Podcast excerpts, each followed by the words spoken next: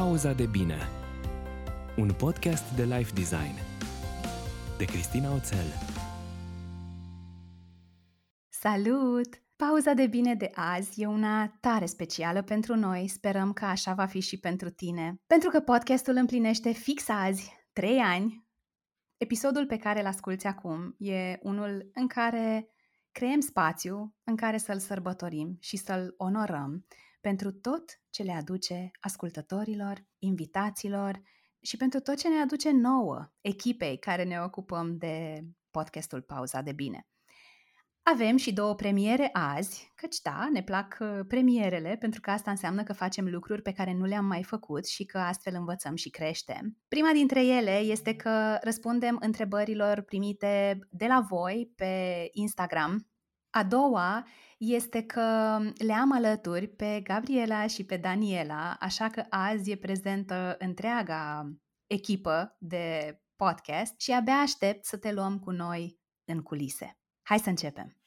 Hello! Tare mă bucur să am ocazia să stau la povești cu voi azi și să sărbătorim împreună podcastul care a devenit parte importantă din viețile noastre și mă gândeam să vă propun să începem de aici, pentru că intenția noastră este să-i luăm cumva pe oameni în culisele podcastului Pauza de Bine și să vă invit, în măsura în care vă simțiți uh, deschise, să ne ziceți două vorbe fiecare despre voi, ce simțiți voi să împărtășiți cu noi azi și poate când ați uh, descoperit podcastul sau cum l-ați descoperit și ce faceți voi concret, de fapt, în proiectul ăsta? Să încep eu? Hai!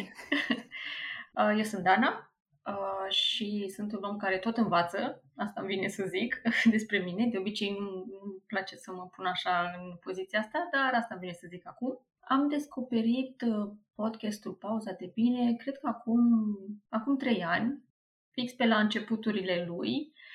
Cred că primul episod a fost cel pe care l-ai înregistrat cu Bianca. Parcă erau atunci o serie de interviuri cu antreprenori. Făcusei tu, cred că mai multe. Nu mai țin minte exact, dar știu că era destul de scurtuț uh, și l-am ascultat. Cred că prin intermediul Bianca l-am și descoperit. Da, Bianca e nașa multor, uh, multor intersecții de genul ăsta, multor da. întâlniri da. și multor relații.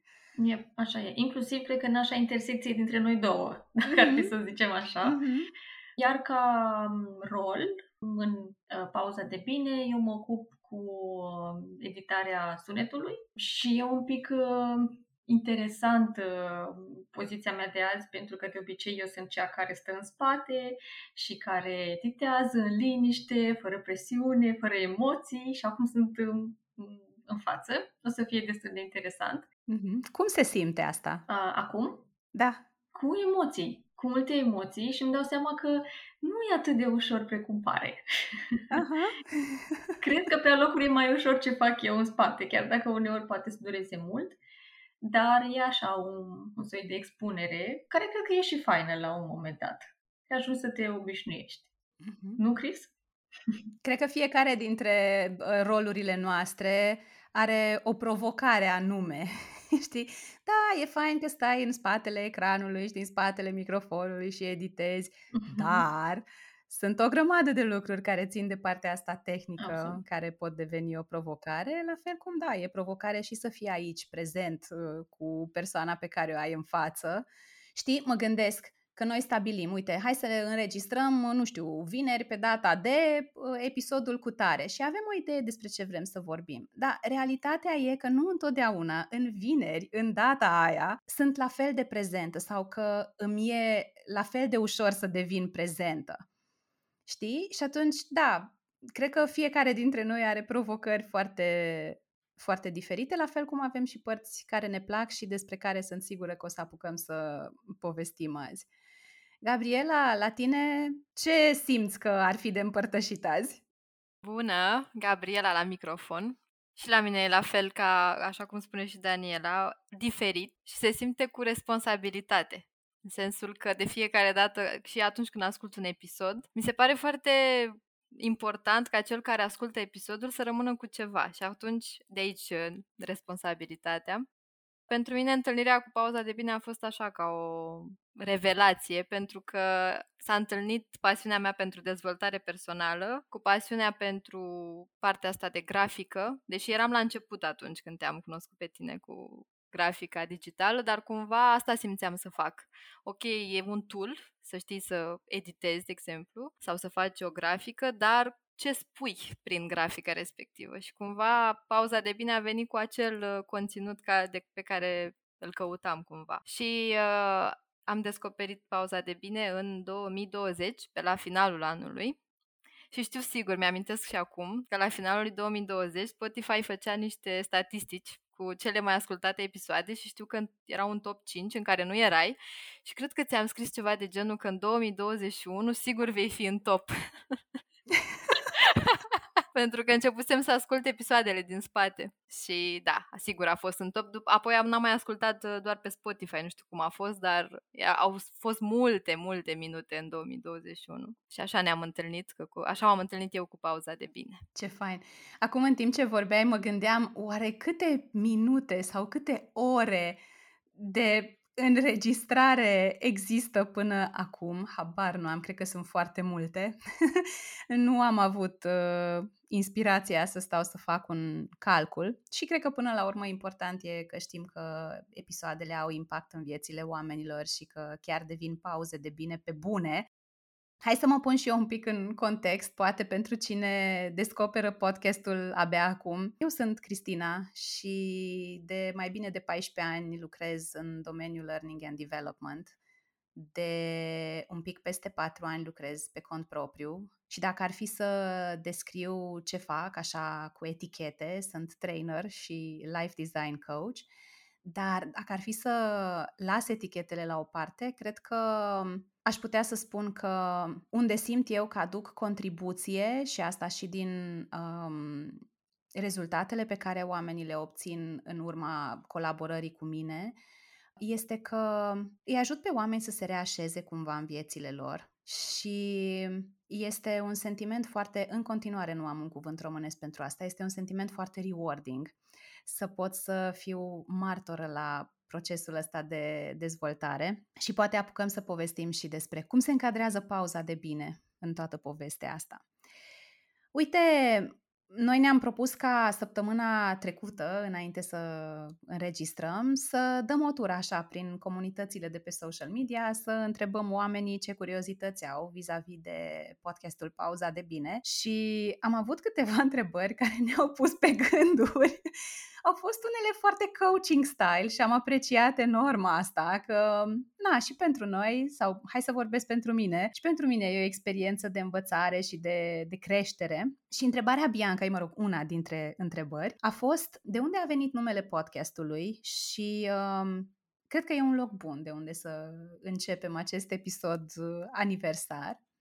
Nu știu câtă lume știe că, de fapt, pauza de bine a fost înainte de a fi podcast, a fost o serie de articole pe blogul meu, hai să le zicem articole de dezvoltare personală, care difereau de ce scriau, ce scriam poate un pic mai tehnic și mai serios așa despre nu știu, ce am învățat eu din meseria mea de trainer și de coach. Și îmi doream să fie niște articole scurte, dar în care oamenii să primească niște provocări, să fie tot timpul acea activitate, acel exercițiu, așa, acea întrebare, acea temă de gândire pe care oamenii să o ia și să stea acolo, să lase la, la dospit ca să ieșim din zona asta de a consuma pasiv, doar a citi uh, tot felul de lucruri și a și face ceva pe baza informațiilor care ne-au, ne-au atras atenția. Și mă uitam mai devreme că primul articol din serie l-am scris în primăvara lui 2017 și s-au adunat în total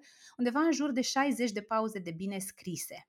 Povestea din spatele numelui a fost, uh, de fapt, un mare brainstorming în familie, că na, cu cine să mă consult și eu. Le-am făcut un brief și le-am zis, uite, eu simt că proiectul ăsta are nevoie să se nască, e nevoie de el și nu vreau să sune scorțos, vreau să fie ceva care, pe de o parte, să te invite la introspecție și la o mai bună conștientizare de sine, dar pe de altă parte vreau să fie ceva relaxant. Vreau ca oamenii să nu mai fugă de ei, vreau ca timpul pe care îl petrec cu ei să fie o bucurie.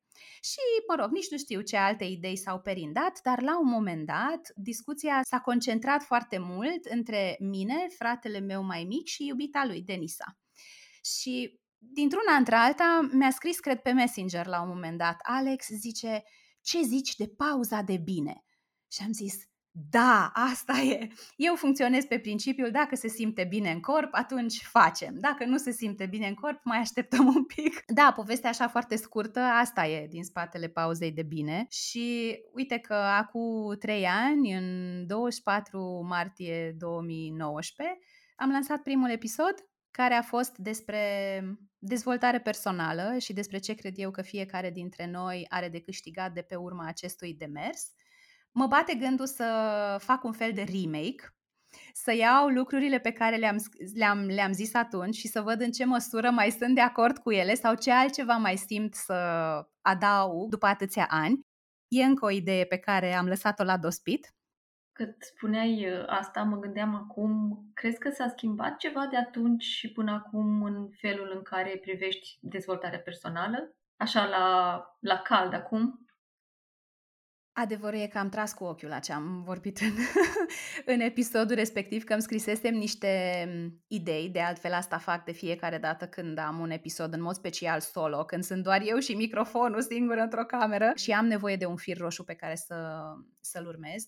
Și cele mai multe din lucrurile de acolo stau în continuare în picioare. Mai sunt niște lucruri apropo de grup de Facebook despre care am vorbit sau lucruri pe care azi nu le mai fac, cumva conexe podcastului sau activității mele și din punctul ăsta de vedere poate ar merita un refresh, dar ca și content pe zona de dezvoltare personală, ideea cu care am vrut eu să las lumea atunci a fost că până la urmă e despre cum să devin mai bun ca să pot face mai mult bine. Cred că asta ar fi ideea esențială din tot episodul care fiind și primul episod, jumate a fost despre salut, hai să facem podcast, hai să zic de ce vreau să fac podcast și ce se va întâmpla aici.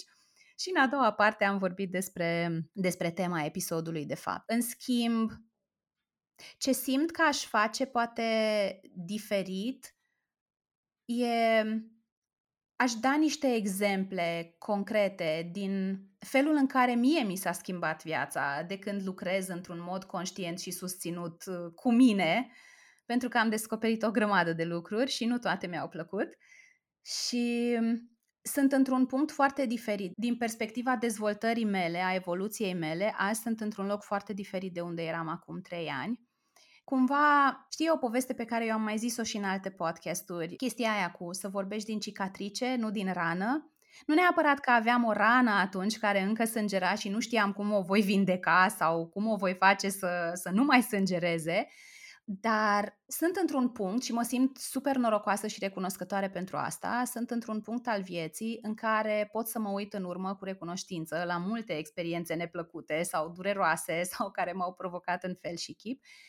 Pot să extrag de acolo învățăminte valoroase și asta cred că mă ajută mm, și să-mi fac meseria mai bine. Cred că dacă acum ar fi să fac un episod de des- despre dezvoltare personală, ar fi mult mai personal și mult mai, îmi vine să zic ro, că tot n-am, nu știu cum să-i zic în română, că nu e brut, că sună, sună nasol.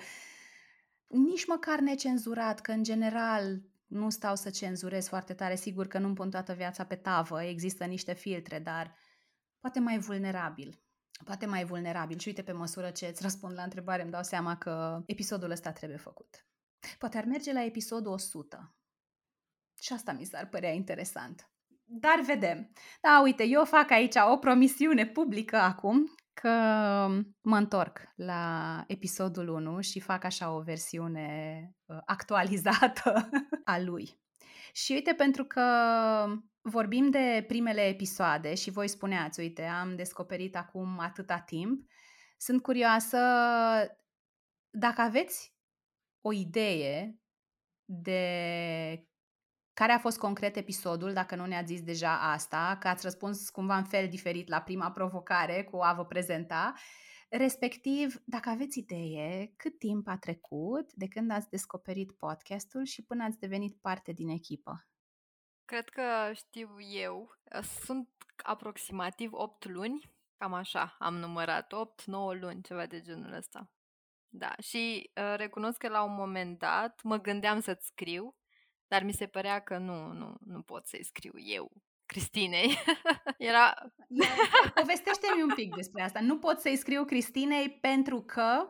Care era povestea din spate? Eu ascultam, aveam două podcasturi pe care le ascultam frecvent, Mind Architect și uh, Pauza de Bine. Pauza de Bine era chiar pauza de bine, o luam cu mine pe arena națională de obicei și mi se părea așa că, cum să spun, Știi că atunci când e acea persoană la care se pare că ajungi greu sau poate sau ce te recomandă pe tine să ajungi acolo? Ok. Mai degrabă.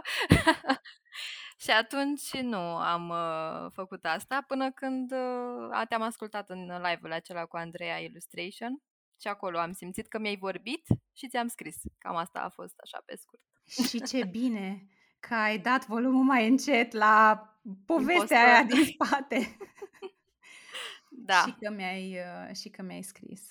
Ok. Da, era august când am început oficial colaborarea, pentru că, apropo de culise, noi ne-am, uh, noi după ce am vorbit, ne-am văzut în coaching. Din coaching și din ce ai lucrat tu, a devenit foarte clar că ceea ce ai tu nevoie cu ceea ce am eu nevoie se completează foarte frumos reciproc și după aia ne-am văzut la o limonadă de patru ore. Asta este record absolut. Eu știu să vorbesc foarte mult și în general mă întind la vorba așa, dar limonada asta de patru ore e ceva ce nu știu dacă voi apuca să bat așa ca record foarte, curând, foarte curând. Și apoi din august, august 2000, noi suntem acum în 2022, așa e, da. Din august 2021 am început să lucrăm efectiv împreună. Wow, 8 luni. Da, Dana, la tine? La mine a durat un pic mai mult. Au fost chiar doi ani anul trecut. Spre deosebire de Gabi, uh, eu nu m-am gândit în nicio formă că aș putea să fac asta într-o colaborare așa, doar pe zona asta de editare de sunet. Mai lucrasem, uh, mai editasem podcasturi, aveam ceva experiență, dar nu mi-am imaginat că aș putea să fac asta, doar asta într-o colaborare.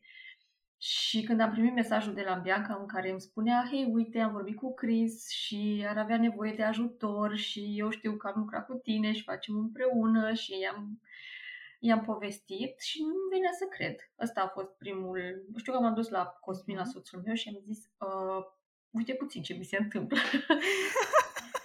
eu ce fac acum, știi? Adică eram într-o, era o bucurie așa de mare încât am uh, stat așa un pic în loc și când zice un pic, înseamnă o chestie de câteva ore, pentru că noi în aceeași zi am vorbit și am stabilit, cred că pentru a doua zi să ne vedem pe Zoom și și cu tine am marcat o cafea de două ore și un pic așa, online de data asta. Da, dar uh, cred că eram amândouă într-o zi așa mai, în care chiar aveam nevoie și s-a simțit ca o pauză de bine. Deci, nu știu, mă bucur, mă bucur că a fost uh, chiar și mai târziu. Uh, Uh, și cumva în ultima perioadă încep să mă obișnuiesc mai mult cu ideea că lucrurile se întâmplă când uh, trebuie să se întâmple și na, noi am orbitat așa puțin una în jurul mm-hmm. celeilalte prin... Uh, și nimic uh, nu e întâmplător. Exact, și nimic nu e întâmplător și chiar că lucrurile se întâmplă cel mai bine atunci când e momentul când e momentul lor. Și mie mi se pare și știu că eu ori de câte ori vorbesc despre fiecare din întâlnirile noastre, eu folosesc cuvântul magie. Și eu chiar cred în treaba asta, că timingul ăsta al lui are ceva magic în el. Și eu mi-aduc aminte că ajunsesem într-un punct, uite, apropo de a fi vulnerabil și a spune lucruri, nu știu, pe care poate nu multă lume se simte confortabilă să le spună, ajunsesem într-un punct în care, nu neapărat când venea să mă las de toată povestea asta cu podcastul, însă aveam din ce în ce mai des gânduri din sfera nu mai pot, nu mai vreau, ah, la naiba, iar trebuie să fac un episod, iar vine joi și eu încă n-am înregistrat nimic o procrastinare din asta, dar și cu încărcare, cu o energie care nu m-a ajutat să funcționez, am început să mai sar peste săptămâni, uh, și există acolo o perioadă în care am simțit că dacă nu fac ceva diferit atunci, probabil că pauza de bine va fi de domeniul istoriei. Și eram într-un mastermind cu Bianca, a întrebat la un moment dat cine cu ce se confruntă și na, fiecare a pus pe masă ce avea nevoie în momentul respectiv și ne-am sprijinit, ne-am șeruit, ne-am, na, știi, în funcție de nevoie. Și am zis, uite, eu sunt într-un punct în care simt că pauza de bine, așa cum e ea acum, se apropie de sfârșit.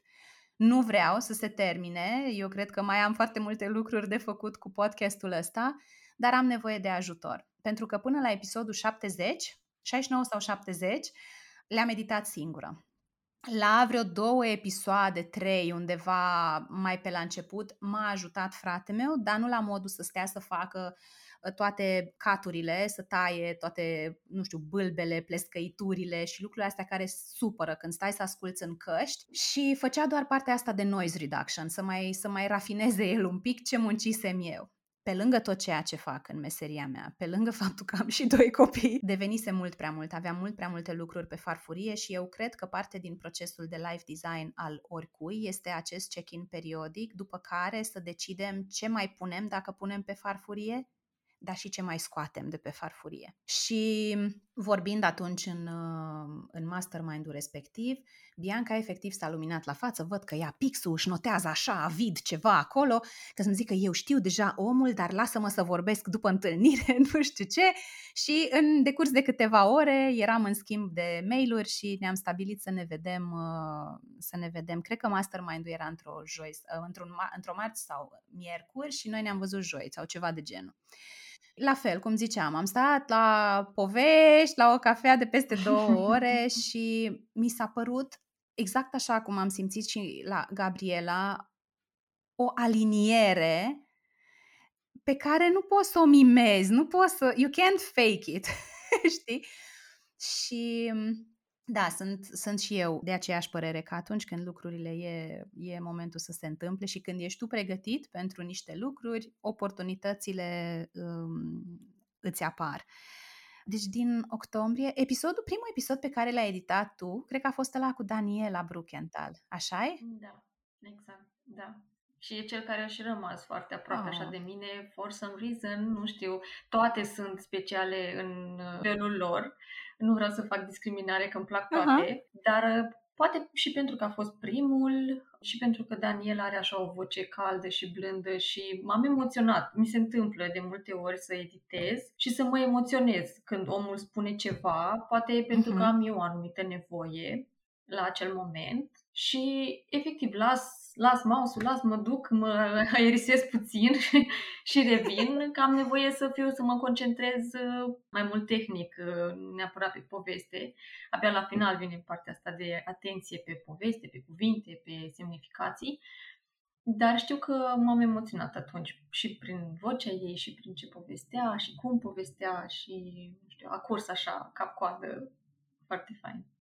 Mm-hmm. Și uite că 16 episoade mai târziu, că acum suntem la 86, asta se înregistrează, și vreo 6 luni mai târziu suntem în punctul ăsta în care, da, simt să fac o paranteză ca să, ca să aibă sens ce urmează să zic. Că vreau să zic că am ajuns în punctul în care simt că fiecare dintre noi este super autonom pe ceea ce face și în același timp faptul că suntem fiecare cu autonomia proprie și avem libertate de creație, de manifestare, de ce vreți voi, face ca povestea asta să meargă foarte fain și împreună.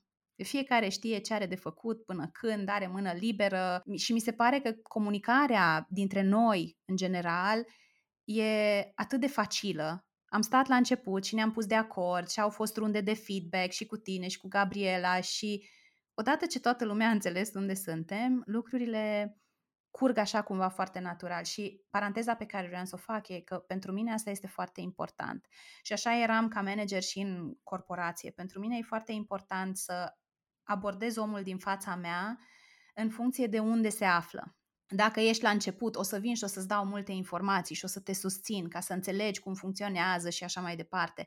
Dar pe măsură ce tu capeți experiență, nu că mă retrag, dar mă retrag în sensul că mă dau un pic mai în spate și las spațiu ca oamenii să poată să crească. Eu cred foarte tare în, în ideea asta de a ajuta pe alții să, să crească și să devină mai buni, mai buni ca oameni, mai buni la, la ceea ce fac. Și uite, Dana, tu ziceai că s-a și lipit de tine așa episodul cu, cu Daniela despre ce punem fiecare dintre noi în relații. Bănuiala mea este că și vocea și abordarea Danielei au avut așa ceva de a face cu emoțiile tale.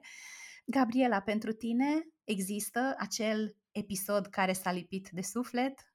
Există, chiar dacă mi-a fost foarte greu să mă gândesc la asta.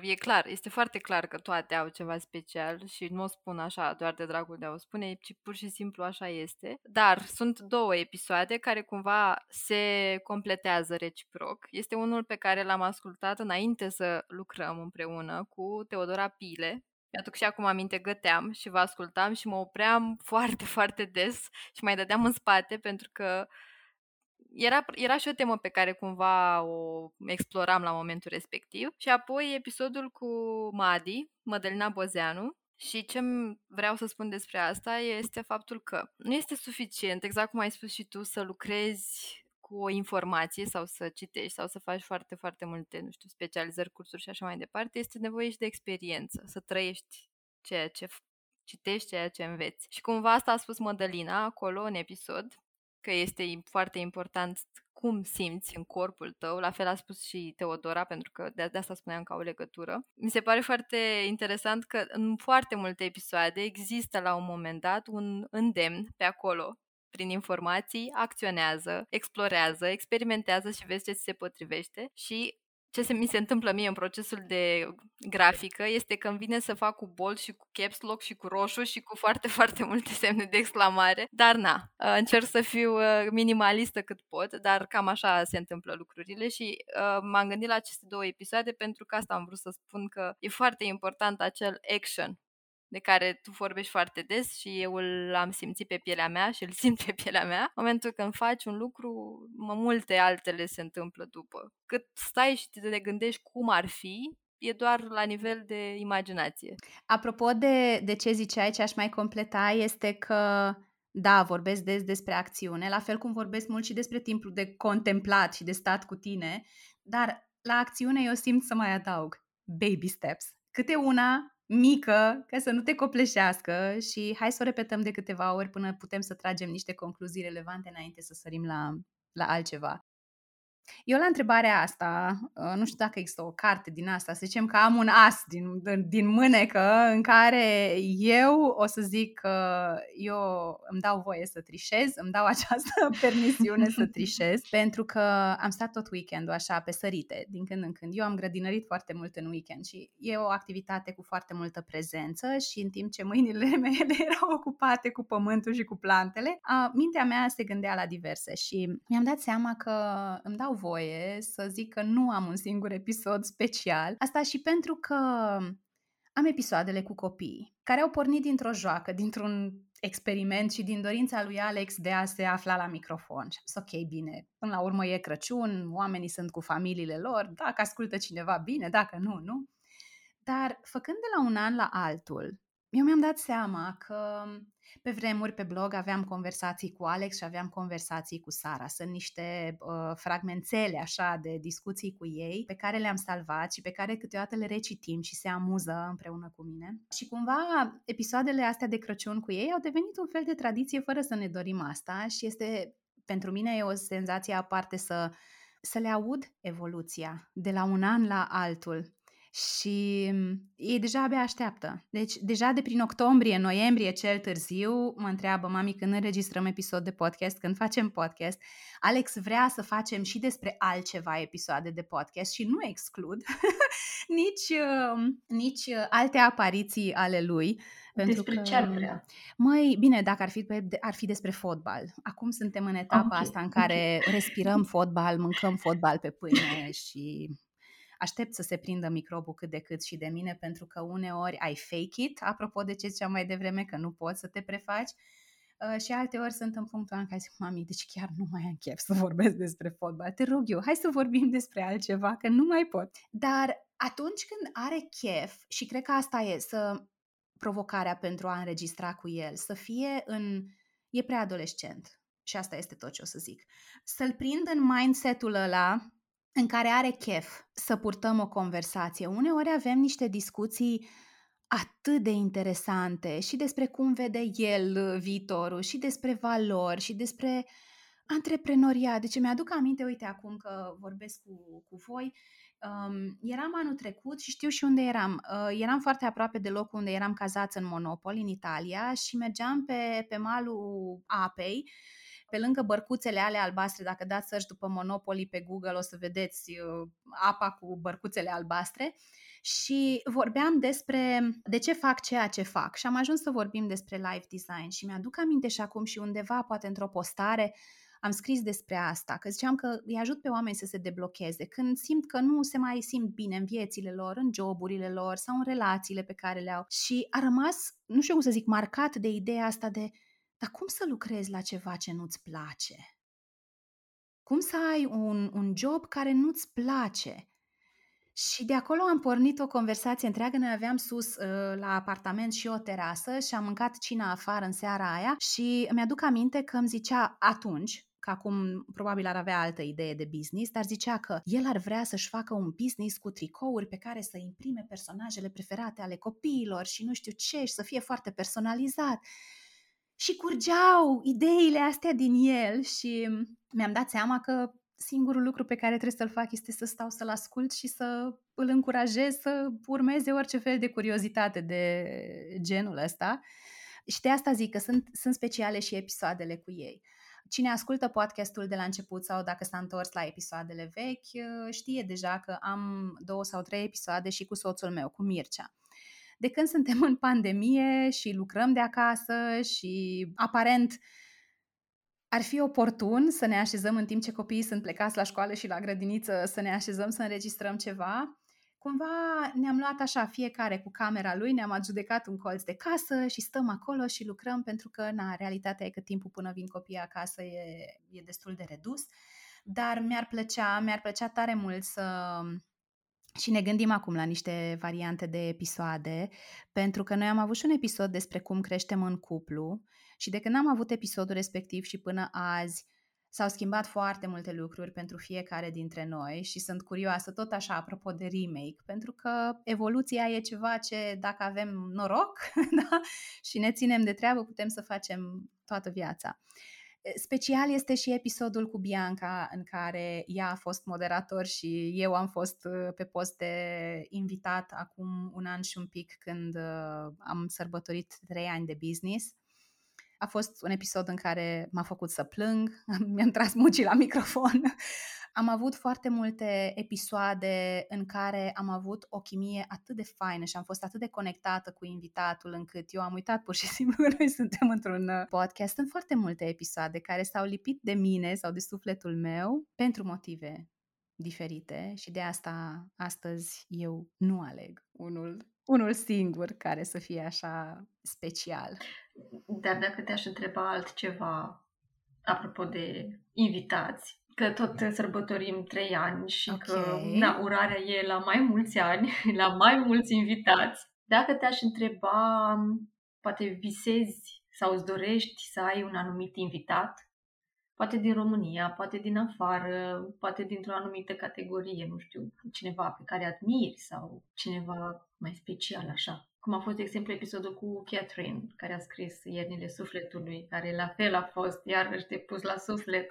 Uite, o să fie inspirație de moment și sigur o să-mi vină și alte idei, poate chiar mai bune, după ce terminăm. Ă, sunt așa un pic on the spot. Dacă ar fi să mă gândesc la autori, că ziceai de Catherine May, um, știi cu cine mi-ar plăcea să stau de vorbă? Cu Matt Haig cred că mi-ar plăcea să stau de vorbă din categoria autorilor. Pentru că are și o poveste în spate și pentru că îmi place foarte mult stilul lui de a scrie. Eu i-am citit inclusiv toate cărțile alea cu Crăciunul pentru copii și le-am citit mai mult eu singură decât cu copii. Și cred că am toate cărțile lui. Biblioteca de la miezul nopții m-a atins într-un fel anume Și da, cred că cu el, din categoria autorilor, e, e primul care îmi vine în minte și o să merg pe prima variantă care îmi vine în minte. Și cred că se și potrivește fain cu pauza de bine, adică ar fi... Da, păi mă gândesc acum la cartea alinării, știi, care sunt niște, un fel de pauze de bine, uh, unele mai la îndemână decât altele. Mi-ar plăcea să descos și un antreprenor care are ceva experiență așa mai multă în spate, mi-ar plăcea să stau de vorbă cu Denise Duffield, care, Duffield Thomas, care e o australiancă, care mi-e foarte dragă pentru felul ei, pentru abordarea ei de fără bullshit și foarte directă, dar în același timp foarte carismatică. Și mm, eu am descoperit-o pe ea, nici nu mai știu cine mi-a recomandat cartea, am citit Chillpreneur și eu nu sunt genul de antreprenor care e pe hustling și să lucrăm 26 de ore din 24 și să ajungem în burnout și așa. Pentru mine e foarte, nu știu, e o abordare așa care vine mai mult din suflet, e foarte soulful felul în care eu funcționez și cred că se potrivește cu abordarea ei de chill, prenoriat, știi? Uh, și mi-ar plăcea să povestesc despre ea Acum citesc, da, așa, pe bucățele, când simt că am uh, spațiu mental pentru asta, citesc uh, o carte de a ei uh, care e despre bani, despre convingeri limitative și blocaje pe care le avem în zona asta. Iar dacă ar fi să vorbesc cu cineva așa la nivel de inspirație, nu știu de ce, dar mintea mea se duce către oameni de afară. Mi-ar plăcea să vorbesc, uite, poate cu Louis House, pentru că este primul podcast care pe mine m-a câștigat, The School of Greatness. A fost primul pe care l-am ascultat așa, la modul binging maxim și l-am convins și pe Mircea uh, și a rămas printre cele pe care le ascult cel mai des, deși sunt mai multe acum pe care le, le am printre favorite. Uh, sunt mulți. Pe măsură ce vorbesc îmi vin tot felul de nume în minte, dar o să mă limitez la autor, la antreprenor care mă inspiră și la un om care are o poveste faină din care poți să înveți și care, mă rog, că Luis e și antreprenor, e și podcaster, dar mi se pare că face lucruri fenomenale și pe partea asta de, de a-i ajuta pe oameni, pe partea de self-esteem, de stimă de sine. Asta este inspirația mea de acum când o să ascult episodul, s-ar putea să am alte idei. ok? Da, uite. Îți mulțumesc pentru întrebare. Mi-a plăcut. Cu drag. Mi se pare că funcționează proiecțiile astea așa la un Absolut. anumit nivel, nu știu. Și e un citat, povestea și mi-am amintit că am un citat preferat din liceu, nu l-am mai dat jos din top, nu știu exact din ce carte e sau de unde e, dar zice că, și cred că îl știți, shoot for the moon, even if you miss, you'll land among the stars și, nu știu, mi se pare așa de, așa de frumos și empowering și aspirațional. Este, știi, și mi se pare că e o metaforă foarte faină și pentru a recadra un pic convingerile pe care oamenii le au vis-a-vis de ce înseamnă un eșec și ce etichetă îi punem noi eșecului. Pentru că dacă nu încerci lucruri și, Doamne, deci călătoria mea de antreprenor a fost, uh, cum să zic, am țintit de multe ori către, către lună și cu toate astea, cred că din fiecare astfel de întâmplare, oricare dintre noi poate să învețe mult mai mult decât atunci când totul este smooth sailing și, nu știu, stăm cu minți în port uh, și ne uităm la ce vapoare mișto avem în loc să le scoatem așa în larg și să vedem ce pot ele să, să facă. Da, uite, că vorbim de inspirație și de aspirații și proiecții, ce ați zice voi că vă luați din pauza de bine? Dar aș vrea să fie așa spontan. Ce vă vine acum în minte să ziceți? Când eu vă întreb, ce vă luați voi fiecare din pauza de bine? Eu mi-am luat de multe ori uh, temă pentru acasă, pentru că sunt foarte multe slide-uri pe acolo prin uh, diversele postări în care practic există un îndemn să faci un anumit lucru, exact ce spuneam, să experimentezi, să exersezi și așa mai departe. Și cumva în mintea mea se creează o idee măi, dar nu e corect ca eu să scriu asta, să postez, să șeruiesc, să spun celuilalt și eu să nu fac. Și atunci tot timpul îmi iau teme de genul ăsta și aplic și văd cum funcționează la mine ca să pot să vorbesc mai mult despre lucrul respectiv. Și pentru mine este un, câștig, un câștig extraordinar, bineînțeles, uh-huh. pentru că ușor, ușor încep să mă dau exact cum spui tu în spate și să nu mai fiu atât de dornică să ajut că cu forța oamenii, pentru că de multe ori am tendința să mă duc cu informația pentru că mi se pare foarte valoroasă, valoroasă pentru mine în momentul ăla, dar nu toți oamenii se află în același proces de dezvoltare și atunci da, este, mi-au multă inspirație pentru că toate notițele respective rămân cu mine și rămân atât de multe. Dacă ar fi să fie un îndemn pentru cei care ne ascultă, dacă asculți și scrii, rămân mult mai multe informații decât dacă doar asculți și rămân, acolo, rămân acolo în aer cumva mm-hmm. ideile. Și sunt Pentru foarte mulți multe... oameni care îmi, îmi scriu că stai că l-am ascultat în mașină și după aia l-am mai ascultat odată pentru că îmi doream să notez niște lucruri. Da, da. Și uh, sper că din motivul ăsta sunt utile și acele mici sinteze de pe contul pauza de bine. Știu cât de mult ajută să le vezi, să le și auzi, mm-hmm. să le vezi, să ți le, să spui reminder acolo, că de multe ori știți că spunem, știu informația respectivă, știu că e bine să îmi notez în jurnal, dar poate nu faci. Și poți să auzi de foarte multe ori, auzi până începi să faci. Mm-hmm. Știi, Dale Carnegie are un, uh, un citat, sau mă rog, e ceva ce a spus el cuiva la un moment dat, că el preda la o facultate și profesorii lui colegi deveneau intrigați cumva de faptul că la orele lui e plin auditoriu, aula este plină, uh, studenții pun întrebări, sunt foarte implicați. Și la un moment dat au început să uh, stea în sală și colegii lui profesor să vadă ce face el atât de diferit. Și la final, the story goes că unul dintre acești uh, uh, profesori i-ar fi spus ceva de genul măi, uite, am stat și eu nu, nu înțeleg de fapt ce faci tu atât de deosebit, adică it's all common sense. Și răspunsul lui a fost yes, but common sense isn't always common practice. Și cred că, da, e una să spui, a, da, știu, știu, știu, am citit asta sau cunosc teoria, și este alta să te apuci și să pui în practică și să vezi cum se simte pentru tine. E una să știi regulile astea de bun simț, common sense, și alta să le și aplici. Și da, uite, episodul ăsta, eu sunt foarte curioasă cum o să-l sumarizez, Gabriela, pentru că avem și citate peste citate și, deși avem un fir roșu, da. am vrut în mod intenționat să nu să nu fie o conversație rigidă și să, să lăsăm loc de contribuții din astea spontane. Dana. Da, să știi, uite că spuneai că na, tu l-asculti și pui citate și le pui acolo să arate foarte fain și să știi că mi se întâmplă și mie, după ce ascult de multe ori și înregistrările separat și lipite și iarăși încă o dată și după ce apare episodul mai aud să văd eu cum se aude la mine cască, Măi, și când apare un, uh, na, când apare grafica cu episodul rezumat uh, sau cu un citat, și mi se pare că, wow, chiar ce mișto, dar eu ascultasem treaba aia de mhm. foarte multe ori până atunci. Are un impact foarte mare vizual. Are și mai ales dacă stilul tău preferat de învățare este vizual mai degrabă Corect. decât auditiv, cum e în cazul meu.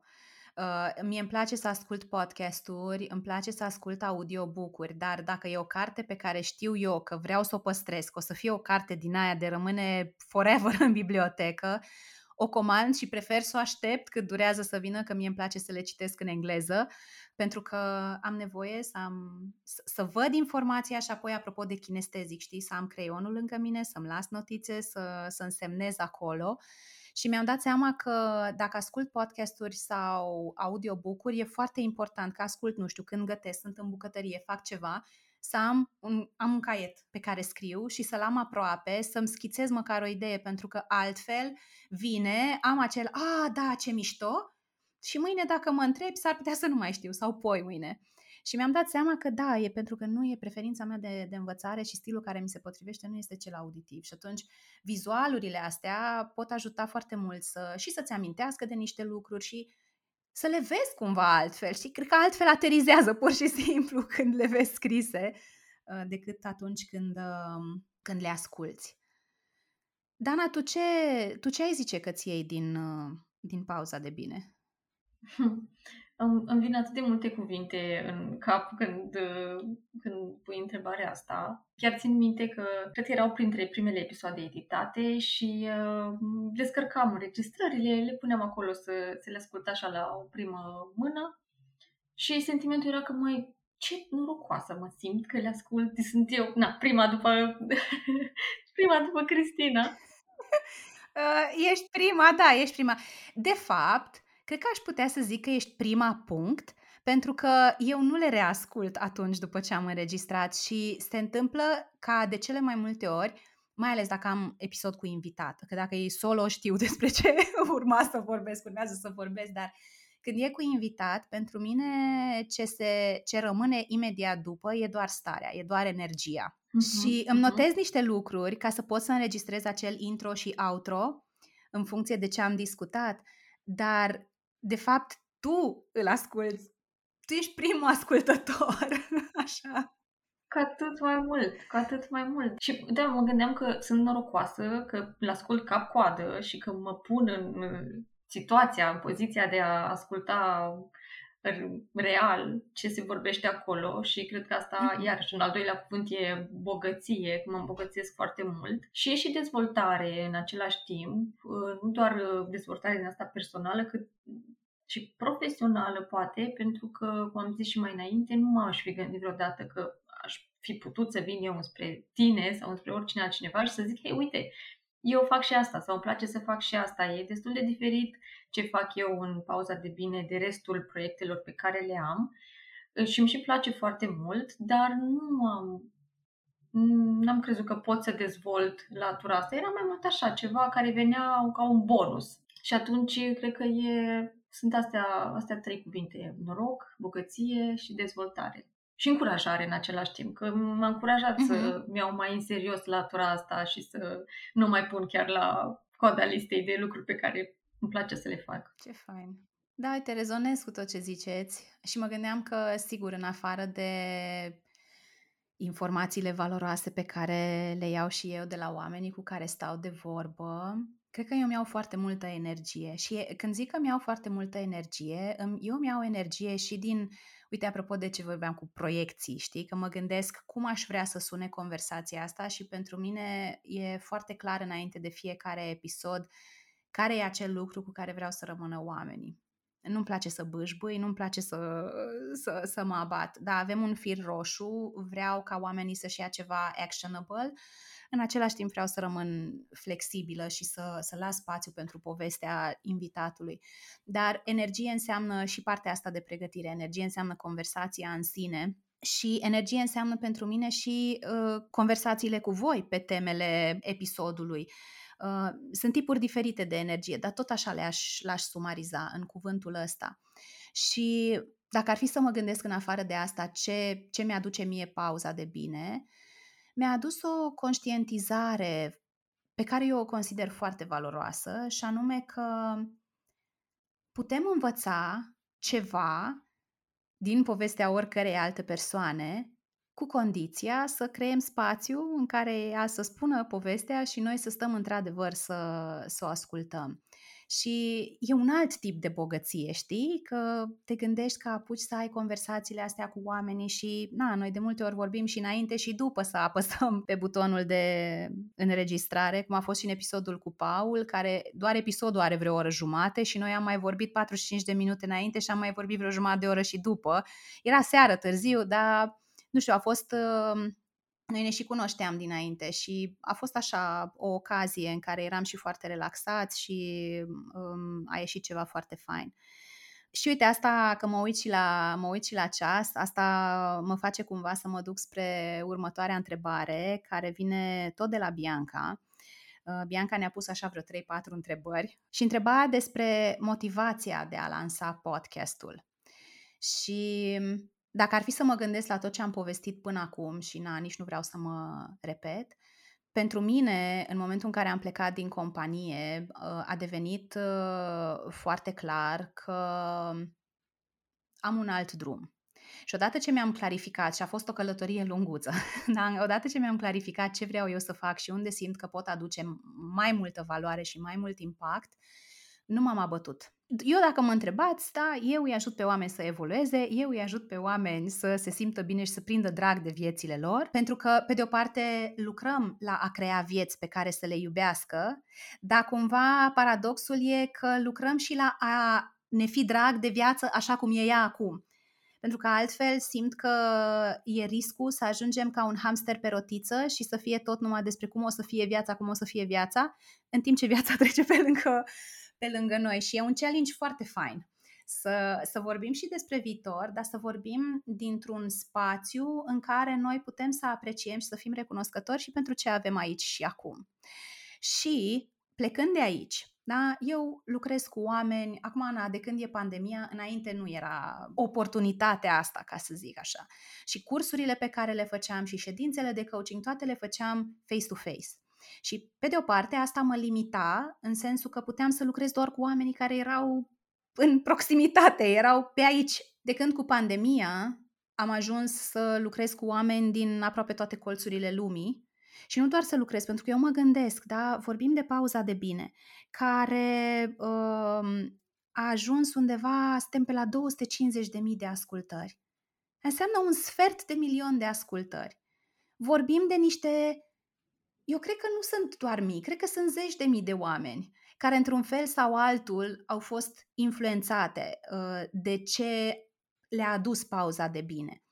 Și atunci e pe de o parte și despre, despre influență și despre a ajunge cu mesajul meu la oameni de oriunde, deocamdată vorbitor de română, dar am niște planuri și, uh, și despre asta. Și pauza de bine a început ca o completare a muncii mele de trainer și de coach, să ajung la oameni care nu sunt în București, să pot să-i ajut și pe ei, sau femei, mame care au copii foarte mici și nu pot pleca de acasă și au un program foarte uh, limitat pentru ele. Și între timp, pauza de bine mie mi se pare că are deja o energie proprie, este o entitate, este ceva de sine stătător care crește și care merge, merge înainte pe drumul lui.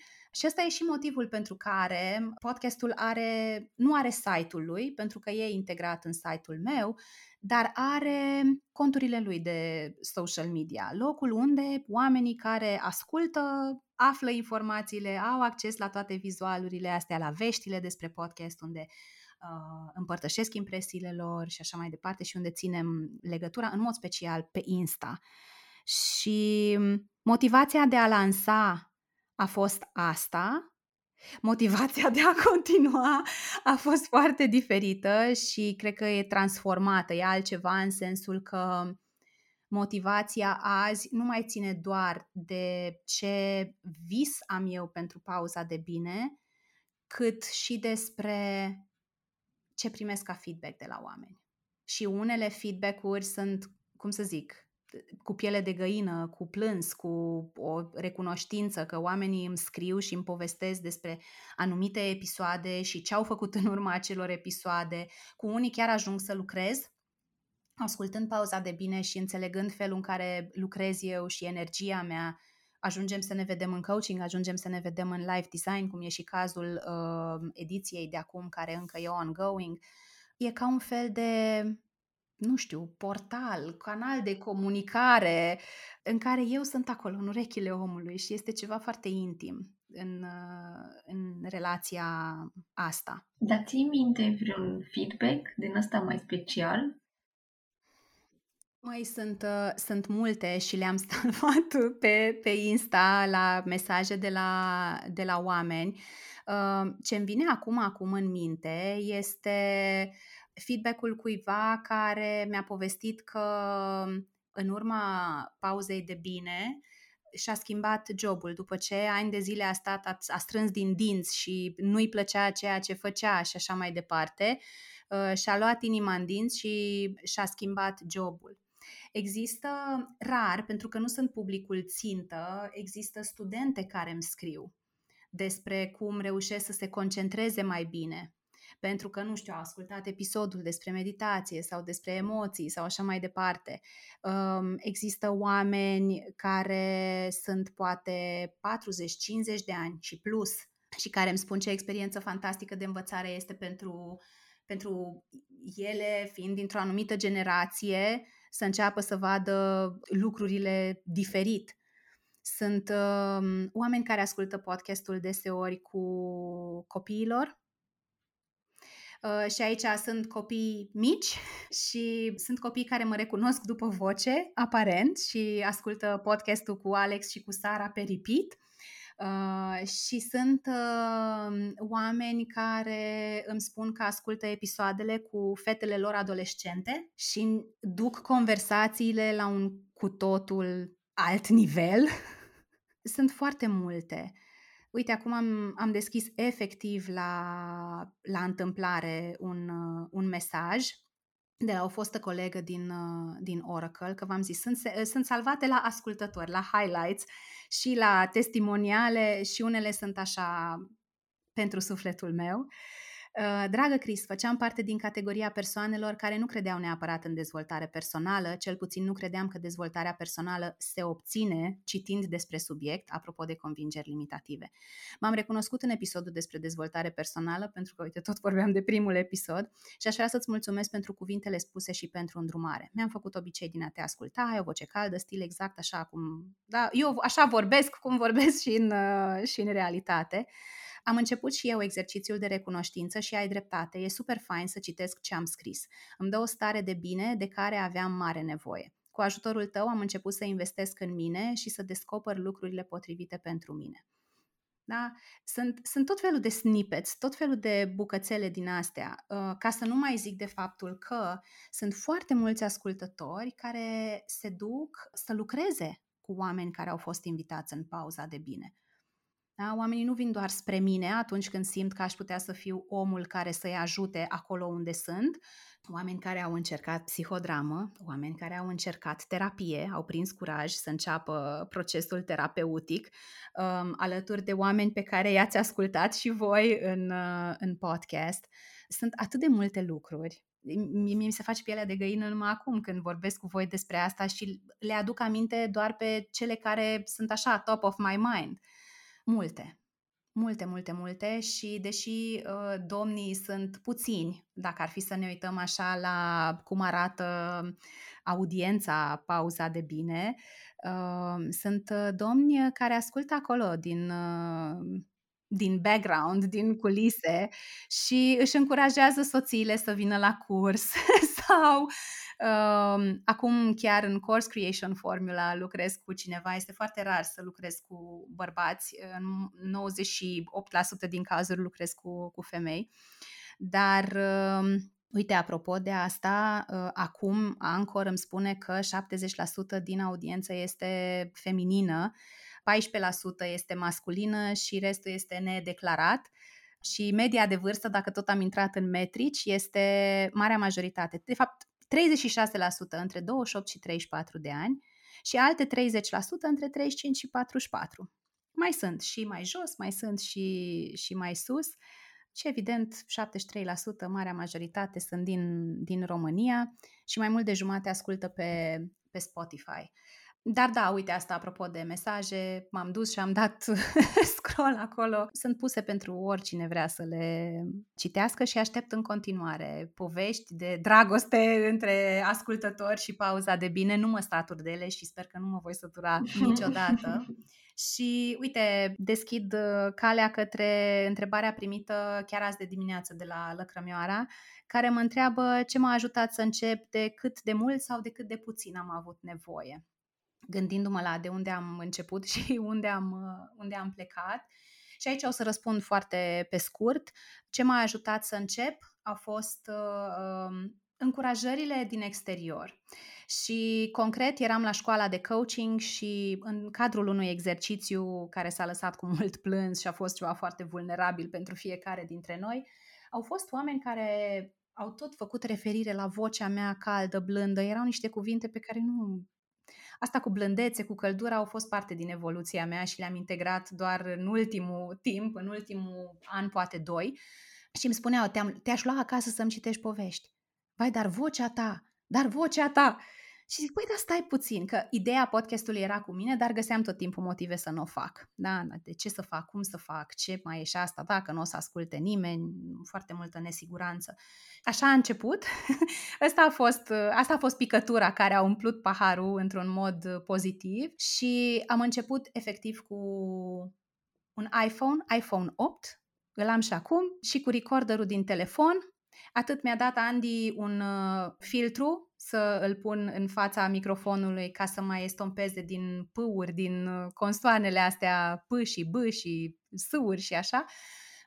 Și stăteam cu telefonul într-o mână uite, era filtru care e acum, era filtru care e montat acum pe, pe microfoanele de pe stativ. Deci în mâna stângă țineam telefonul și cu mâna dreaptă, în fața, între mine și microfon, țineam cu mâna cealaltă filtrul și așa am înregistrat primele două sau trei episoade. După care mi-am dat seama că stai puțin, că îmi cam place ce se întâmplă și feedback-ul e bun. A trecut ceva timp pentru că la început nu eram deloc uh, constantă sau consecventă în a publica episoade noi și fratele meu fix vrea să-și vândă aceste microfoane eu am făcut un deal bun, le-am luat și, mă rog, după aia, de când cu pandemia, mi-am luat microfon uh, care să se poată cupla la laptop pentru că am mutat conversațiile aproape integral în, uh, în online, de unde înainte oamenii veneau acasă la mine și aici în sufragerie uh, înregistram episoadele. Cred că poți să începi cu foarte puțin și cu spre zero investiție, cu telefonul din dotare, și oricui vrea să facă podcasting, am și un articol scris cu întrebări pe care să ți le pui înainte să începi, dar cred că dacă ai un DC suficient de puternic, pentru că nu e ușor, like, deloc nu e ușor, dar uh, dacă ai o motivație suficient de puternică, cred că ai rezolvat mare parte din, uh, din ecuație. Și apropo de ecuații și de lucruri de măsurat, hai să vedem, dar așa super pe scurt, care sunt etapele prin care treceți voi în ceea ce aveți de făcut pentru podcast, când lucrați la materiale și în medie, cât lucrați la un episod sau de ce depinde? Ok. O să încep eu, pentru că, practic, treaba mea începe când, uh, termină, când termin Chris tu de înregistrat. Ca durată, uh-huh. asta depinde pentru că e în funcție de cât, cât de lung e un episod. Aș lua ca exemplu un episod cu un invitat, pentru că acela e și mai complex. Uh, la episoadele uh, scurte e destul de ușurică treaba. Ca workflow primesc înregistrările de la de la Chris, separat, pe care le editez, uh, le curăț, cum ziceai Chris mai devreme, de uh, background noise, de, nu știu, ăuri, ăuri, pauze foarte lungi, uh, după care le lipesc să se suprapună, să aibă o coerență, atunci le, îl și ascult, ascult cap-coadă. La final mă ocup de intro-outro, și de rezumatul episodului pe care îl face Chris, care la rândul lui e editat. Și la finalul finalului mă pun așa cumva în altă, în altă energie, care îmi place la fel de mult și poate pentru că are legătură cu latura jurnalistică, să zicem, pentru că sunt atentă la cuvinte cheie, la fraze care să fie așa captivante, să aibă o informație valoroasă și să facem, să scot acele teasere care apar în momentul... Care de obicei sunt câte patru variante. Câte patru, uneori, uneori scot și șase, dar mai trec eu o dată prin ele ca să, să nu ție prea mult. Na, oamenii vorbesc foarte fain și, așa cum zicea și Gabriela, informația e acolo, e foarte valoroasă și mi-e greu uh, uneori să aleg. Și cam până aici e treaba mea. Ca durată, nu știu să zic exact. Probabil că ar fi o zi întreagă, dacă stau să cumulez. De obicei nu lucrez într-o mm-hmm. zi cap continuu pentru că e în funcție și de cum îmi organizez uh, celelalte treburi, dar dacă ar fi să cumulez, probabil că ar fi o zi cap-coadă tot. Îți dai seama? eu mă gândeam că strict partea de editare, când o făceam eu, îmi lua fără vizualuri, fără alte chestii, doar partea de editare, ca regulă așa generală, de două ori și jumătate durata episodului. Uh-huh. Da? Pentru un episod de 10 minute nu mi-ajungeau uh, 20. Probabil era undeva spre jumătate de oră doar partea asta de editare Gabriela, la tine cum e cu vizualurile? Mă rog, la tine sunt și mai multe etape, că avem ba citat, ba rezumat, ba nu știu ce sumar, ba evergreen-uri. Da, ă, o să iau exemplu tot așa un episod cu... De fapt, e cumva e la fel de important pentru mine și dar într-adevăr un episod cu, cu invitat poate să însemne mai mult timp. La, eu ascult episodul în timp ce ascult, uh-huh. mă opresc de fiecare dată să notez ideile acelea care sunt importante și ca idee, ceea ce apare pe social media este cam aproape jumătate din informația pe care eu o scot de fapt. Oricum, așa este și util de altfel, pentru că știu că e obositor, e multă informație și pentru noi, da, e foarte important, dar tu ca utilizator, că ești acolo și vezi atât de multe lucruri, încerc să fie cât se poate de aerisită, dar mi-e foarte greu să tai din ele, ca, adică asta să se știe. Și să se știe. Da. și după ce am toată informația extrasă din episod, mă gândesc la o, cum arat, ar, va arăta coperta, aici vorbesc despre, strict despre rezumat, și cumva de la copertă se derulează toată, toată imaginea despre cum arată întregul carusel și în timp ce fac research-ul pentru imagini, pentru diverse animații și așa mai departe, atunci mai îmi vin idei.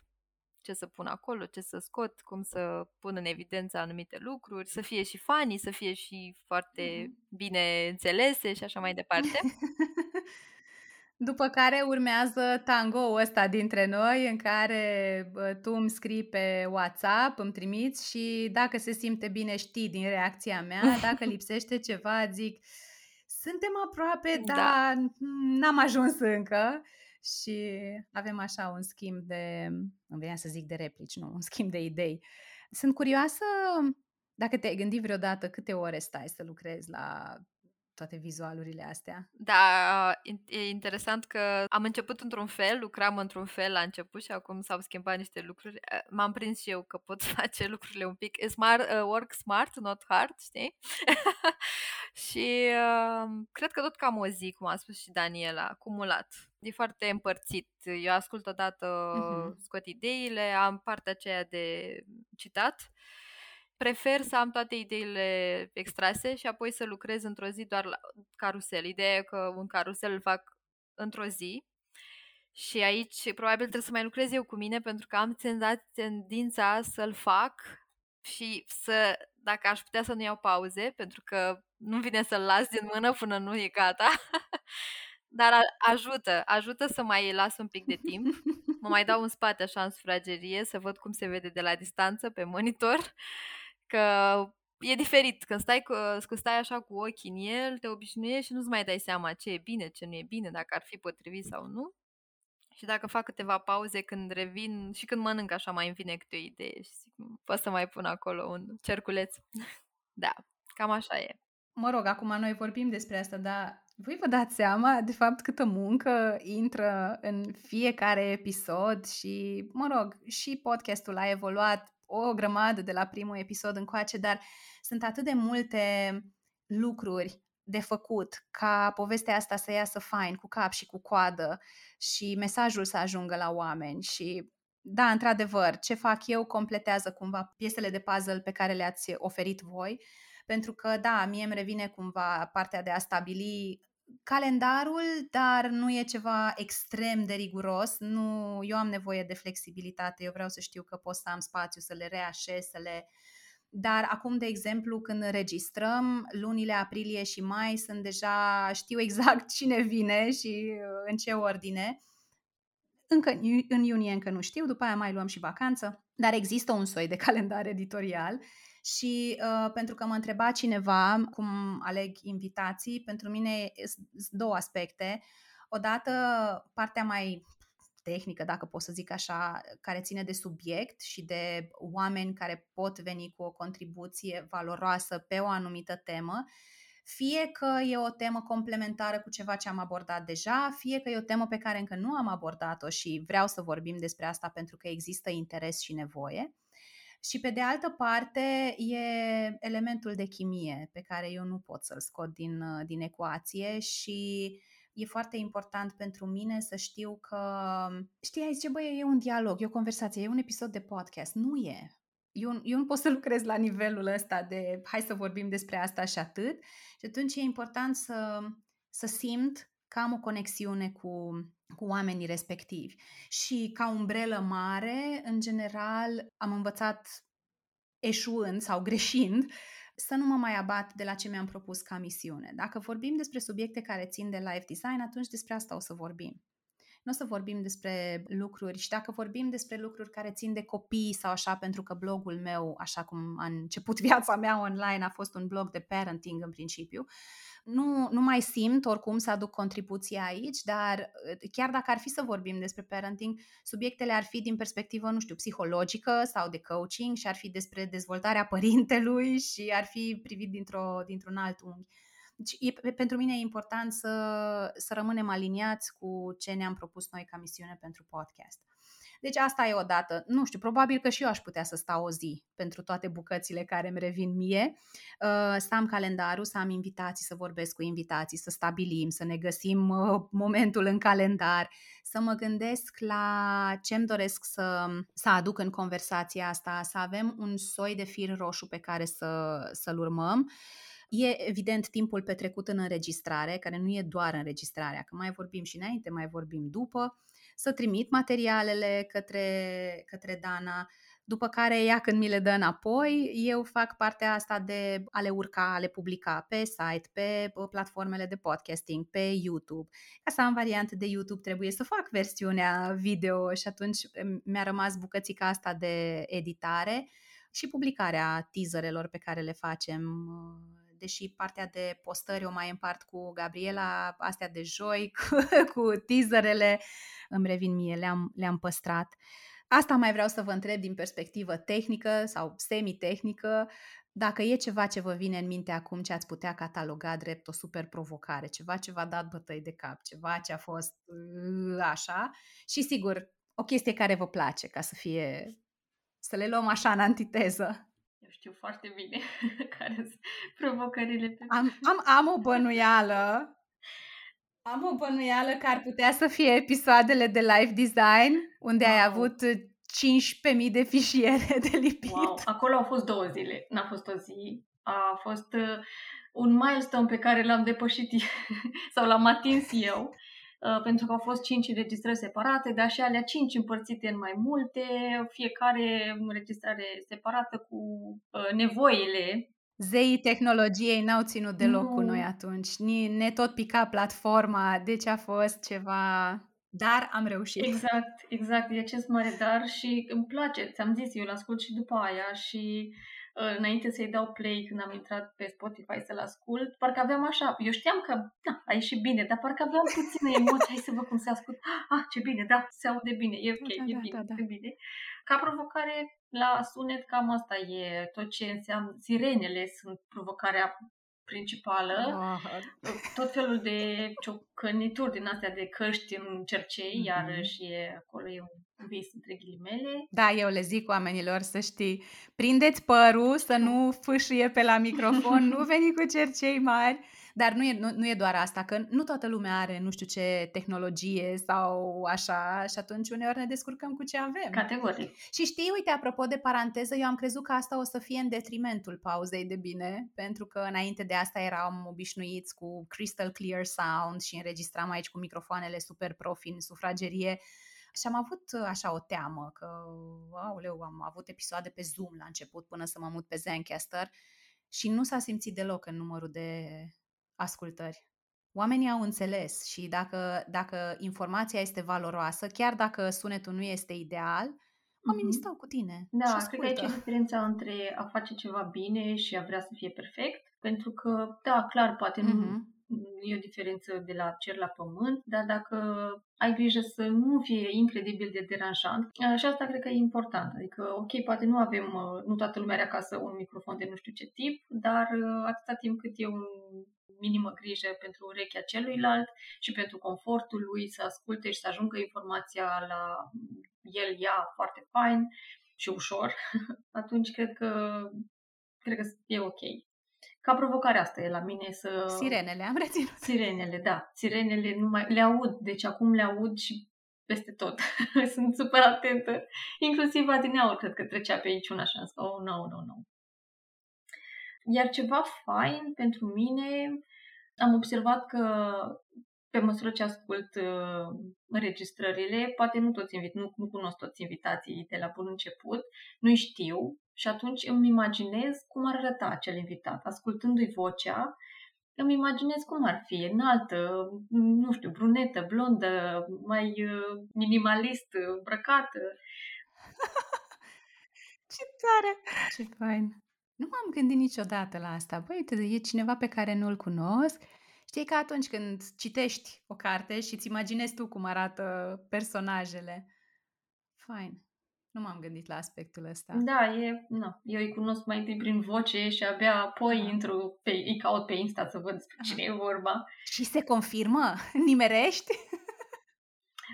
Uh, da, da, de cele mai multe ori. Adică, cum ai zis și tu, vocea e ceva foarte personal și intim și îl simți pe om aproape cu atât mai mult când vorbește despre ce face și ce îi place și pasiuni sau despre povestea lor, de cum au ajuns până la un anumit punct, se confirmă, da. da. Bine, nu, mă, nu fac acum un da, portret da, da, da, da. robot foarte amănunțit, dar mă duc așa cu gândul. Am observat că mă duc cu gândul. Hmm, oare omul ăsta cum e? Cum ar arăta? E și o joacă, cumva. Uh-huh. Mi se pare foarte ludic. Da, da. Fain. Gabriela, provocarea ta numărul 1? Uh, numărul 1 este o provocare faină, într-un fel. Adică ce spune Daniela este un pic Ai mai... zi ceva ce te enervează, ceva ce nu-mi place că trebuie să fac asta. Nu, sincer, sincer, nu e ceva ce mă enervează, este ceva ce mă provoacă, adică e tot responsabilitate și aici. Mă întreb tot timpul ce, cât de util este ceea ce fac e să fie util. Asta, asta îmi doresc să... Practic asta e intenția uh-huh. cu care pornesc la drum în orice vizual. Și momentul în care văd rezultatul final, la fel mă întreb. Sper să fie util, îmi doresc să fie util. Și ți-am spus, dacă aș putea să le scot așa undeva în piața Victoriei, pe cele pe care le consider eu super utile ar fi minunat, dar îmi dau seama că ele ajung la un moment dat la acea persoană și apropo de asta, de ce îmi place foarte mult, nu de puține ori s-a întâmplat, să o întâlnesc cu prieteni de obicei, care să-mi spună că ascultă pauza de bine. Și nu mi-au scris neapărat, dar mi-au spus așa și adică simt așa că efectiv este o satisfacție combinată cu recunoștință, cu foarte multe lucruri. Și îi ascult și să văd ce-mi spun, că ei de obicei spun de un anumit episod, că mi-a rămas ideea respectivă în minte sau aș vrea să încerc și eu să scriu un jurnal, că până acum am făcut asta, dar nu mi-a ieșit, că e interesantă ideea respectivă și așa mai departe. De asemenea, oameni care au fost în uh, episoade pe care i-am recomandat și eu la rândul meu altor persoane, de obicei din zona aceasta de psihologie și da, e o E multă recunoștință acolo, cum e și acum în momentul ăsta înregistrând. Încercam tot timpul să-mi imaginez cum e să fii în postura unui invitat, dar e... Nu e ca și cum nu te-aș fi invitat să facem un episod împreună. dar uite asta, apropo de impactul pauza de bine și am avut aha-ul ăsta acum, că sunt mulți oameni, de cele mai multe ori mă duc proactiv către ei și îi invit. Uh, în ultima vreme mi s-a întâmplat din ce în ce mai des să fie și invers. Uite, mi-ar plăcea să vin la tine în podcast, asta fac, spunem, dacă crezi că ne potrivim. Dar am lansat două, nu, cred că trei invitații și persoanele respective mi-au scris fie că da, știu că postez despre asta, sunt încă în curs de certificare, nu mă simt total pregătită să zic că da, uite, știu ce fac și să fiu super stăpână pe mine. Dacă îmi mai dai un pic de răgaz, mi-ar face mare bucurie să vin. Altcineva care mi-a zis, oh my god, să vin în pauza de bine, păi stai puțin, că asta este ceva, trebuie să mă pregătesc, trebuie să... Oameni care și-au învins teama de a vorbi, ceva, cum să vorbesc eu în podcast și e, e o experiență de creștere de multe ori, chiar și pentru uh-huh. oamenii pe care îi, îi invit să ne împărtășească din experiența lor, care sunt invitați uh, pauza de bine. Uite, Dea, apropo de asta, Dea ne-a întrebat care a fost momentul când uh, ne-a devenit drag podcastul și am crezut că, într-adevăr, e ceva valoros și cu viață lungă. Și ce îmi vine mie să zic aici este că um, feedback-urile oamenilor mesajele pe care le primesc. Nu, nu, nu știu să identific, da, uite, ăsta e momentul, gata. De aici încolo am simțit că lucrurile s-au schimbat, dar um, să vezi că crește ca număr de ascultări de la o lună la alta, să vezi că um, sunt tot mai multe mesaje care vin spre tine, review-uri oficiale sau doar mesaje private, că oamenii ascultă, um, întâlniri de genul ăsta. Gabriela mai zice, băi, m-am întâlnit cu cineva care mi-a zis, uite, ascult pauza de bine și habar n-aveam. Sunt încă mulți și cred că se practică încă destul de des sportul ăsta de te urmăresc din umbră, la care eu am un pic de alergie așa, ca și din perspectiva, dacă îmi pun pălăria de creator de conținut, asta declanșează niște lucruri la mine cu urmăritul din, din umbră. Dar da, aș zice că pe de o parte un semn fain pentru mine e partea de feedback care vine spre mine, nu doar de la ascultători și de la oameni care își doresc poate să vină să contribuie ca și invitați, dar și de la poate branduri care vin spre, uh, spre mine pentru colaborări. Și poate e un moment oportun să spun asta, că pentru mine e foarte important ca pauza de bine să rămână o pauză de bine. Pe mine mă deranjează foarte tare când aud în podcasturile de afară pe care le urmăresc reclame peste reclame, mai ales dacă ascult în căști și am senzația aia de uite, suntem noi doi aici și eu te ascult și tu mi explici și așa, și devine supărător pentru că la un moment dat un brand are o campanie și era foarte tare că la un moment dat era o perioadă în care Oracle, compania în care eu am lucrat, avea o campanie și indiferent că l-ascultam pe Jay Shetty, că l-ascultam pe Tom Bilyeu în Impact uh, Theory sau că eram la Lewis House, fiecare în stilul lui, dar îmi spuneau aceeași reclamă, nu aveau un script prestabilit, aveau niște informații despre o suită de servicii despre care vorbeau și orice podcast ascultam era reclama asta. Și ăsta e motivul pentru care advertoriale per se nu există și pentru viitorul apropiat cel puțin nu vor exista. În schimb, am ajuns la concluzia că nu toate lucrurile trebuie monetizate, că era febra asta a monetizării. Hai să monetizăm blogul, am făcut asta, am învățat o grămadă, a fost și fain și a venit și cu niște consecințe la pachet și nu mai vreau să repet aceleași greșeli. Drept urmare, pauza de bine rămâne for the foreseeable future un, un spațiu fără, fără reclame, pentru că îmi iau altfel de satisfacții sau altfel de recompense din uh, asta. Voi aveți un moment, adică da, poate n-a fost neapărat primul episod pe care l-ați descoperit, D- pur și simplu, dacă da, da, dacă nu, nu, în care ați, v-ați dat seama că ați prins drag de pauza de bine Da, mi-am dat seama că am prins drag pentru că în momentul în care joia intram special să ascult uh, pauza de bine. Și devenise deja rutină, era clar că... Și a mai fost un moment pe care mi-l amintesc foarte bine, când mă gândeam eu la episoadele favorite, eram, mă plimbam pe arenă, pe un frig praznic, era ger de-a, de-a binelea, și ascultam episodul cu Emma despre meditație și cumva, pur și simplu, n-am. Am mers efectiv să termin episodul. Ai nu îndurat am. și frig și... Da, da, da, da. A fost așa și efectiv mi-am dat seama că face parte din uh, dezvoltarea mea cumva. Era acel moment al meu. Era pauza mea de bine. Efectiv așa o simțeam. De asta am rezonat mult cu numele și eu m-am întrebat de unde a pornit numele, dar mi s-a părut, după ce am început să ascult, că e evident de ce e pauza de bine. Ce fain. Dana? Încercam să mă gândesc acum și cred că e un moment pe care aș putea așa să-l identific. Uh, descoperisem Castbox și îmi plăcea foarte mult cum funcționează, că mm-hmm. ai mhm. acolo libreria ta de podcasturi pe care le asculți și printre toate celelalte îmi descărcasem, îmi descărcasem, pusesem în librăria mea și pauza de bine. Să intru acolo când, aș, când e un moment, să le iau pe toate din urmă și să le ascult. Cred că ăla a fost momentul în care am prins drag sau m-am dedicat, să zic, podcastului. L-am pus acolo și era la îndemână. Mm-hmm. Da, cred că există diferite tipuri de podcasturi pe care le asculți în diferite mm-hmm. momente. Absolut, da. Că nu întotdeauna poate ai chef să înveți ceva foarte tehnic, la fel cum nu întotdeauna ai starea să stai să reflectezi sau să îți pui tot felul de, de întrebări.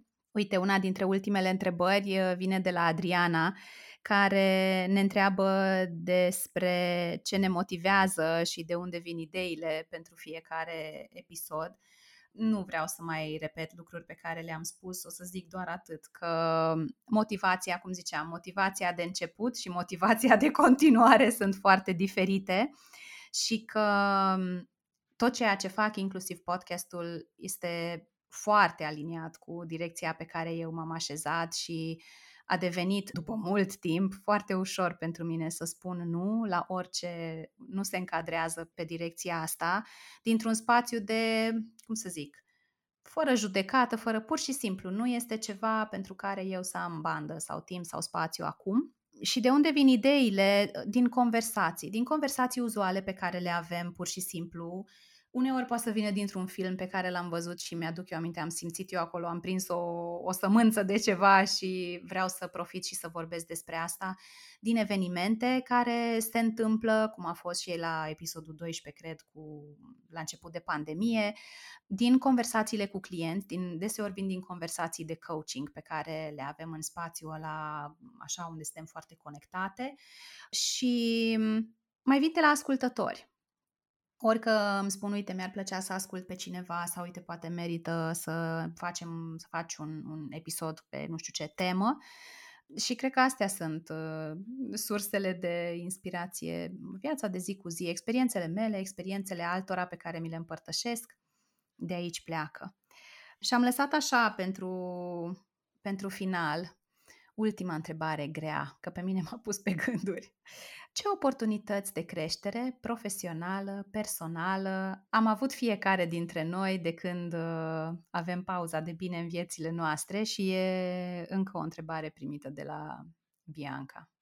Bianca, Dea, Lăcrămioara, Adriana, mulțumim pentru toate întrebările pe care ni le-ați uh, trimis și gata, v-am dat timp destul de gândire. Hai să vedem cine ce a învățat personal, profesional despre sine de când cu pauza de bine? Pentru mine, personal, a continuat partea aceasta de dezvoltare personală pentru că eram în proces, practic, și a fost doar o completare, o completare foarte frumoasă și mult mai practică. Pentru că, așa, așa cum am spus, momentul în care uh-huh. văd informația, o ascult și o extrag, încerc să o aplic și la mine, să văd cum funcționează. Și personal simt că se întâmplă din ce în ce mai mult și se așează lucrurile și lucruri pe care poate nu le pun în practică acum revin la mine și le, le aplic apoi. Iar profesional mi se clarifică de, din ce în ce mai mult că partea aceasta de grafică combinată cu partea de cunoaștere este cumva parte din drumul meu, pentru că eu întotdeauna mi-am spus că îmi doresc să fac ceva profesional care să aibă sens sens pentru mine și sens pentru ceilalți. Iar la început nu prea găseam foarte mult sens în graphic design pentru că peste tot avea, erau mesaje de tipul bine, e mesaje pe care impostorul meu le, mi le scotea în față. Sunt milioane de designer. Gabriela, ce mai cauți tu aici? Doar că oriunde m-aș fi dus erau alte milioane de oameni specializați în uh, diversele domenii. Și atunci am zis, ok, hai să vedem cum facem să să pot să fac mm-hmm. și eu ce partea mea. Și plus că a fost o chestie cu care am rămas din coaching atunci, din acea ședință cu tine, că sigur tot ce știu eu la un loc este diferit de ceea ce știu ceilalți. Adică e imposibil ca o altă persoană să știe fix tot ce știu eu. Și pentru mine a rămas... Și sau să o exprime în felul în care exact, o poți exprima. Exact. Și asta a rămas așa cu mine că, ok, oricât de asemănător poate părea, totuși am și eu ce, acel ceva diferit pe care îl pot pune în față. Cam așa este povestea mea. Mă bucur să fiu parte din ea. și eu și îți mulțumesc. Dana? În afară de descoperiri tehnice care apar de la un episod la altul uh, și care sunt normale și care mă bucură, Cred că creșterea sau oportunitatea la mine a fost depășirea fricii de expunere în zona asta. Probabil că era, nu știu, fie un impostor, fie o nesiguranță, nu știu exact ce era acolo, dar nu credeam neapărat că pot să fac asta, nu credeam că pot să fac așa serios cu un podcast care, uite, azi împlinește trei mm-hmm. ani și na, să fac parte din toată frumusețea lui. Cred că cu, cu asta a contribuit foarte mult. Asta în asta văd eu oportunitatea foarte mare, care e și personală, dar și profesională, că se influențează una pe cealaltă. Cred că asta e la mine, așa, la o primă gândire. Da, mă gândeam în timp ce vorbeați că și pentru mine, din punct de vedere personal, e o călătorie de dezvoltare, nu doar că stau să învăț despre podcast și că habar n-aveam cum se face, deci când mi-amintesc eu la început postam separat pe SoundCloud și peste tot, că nu știam că există Anchor, că există o platformă de unde să se distribuie automat în mai multe locuri. Doamne, deci m-am dat cu capul de atâția pereți și am învățat atât de multe lucruri. Uh, și acum știi, mă uit în urmă și, doamne, dar las că a fost o experiență faină de învățare. Pe de o parte e asta, e despre a depăși limite, despre teamă de, de a mă expune, nu, că vorba aia de o viață mi se pare că vorbesc în fața oamenilor, dar uh, la început era foarte dubios să stai așa în fața unui microfon și să vorbești de unul singur, uh, recunosc, dar cred că mă ajută și să capăt încredere în, uh, în vocea mea și la propriu și la figurat. Iar din punct de vedere profesional, pentru mine, cred că o caracterizare sau o descriere corectă, fidelă acum, ar fi că pauza de bine îmi e un, un partener. E tot, e tot produsul meu, tot eu mă ocup de el, dar e un partener în ceea ce fac, e complementar cu tot ceea ce fac, mă ajută, adică îi dau timp și atenție și bani și tot ce are nevoie, dar primesc.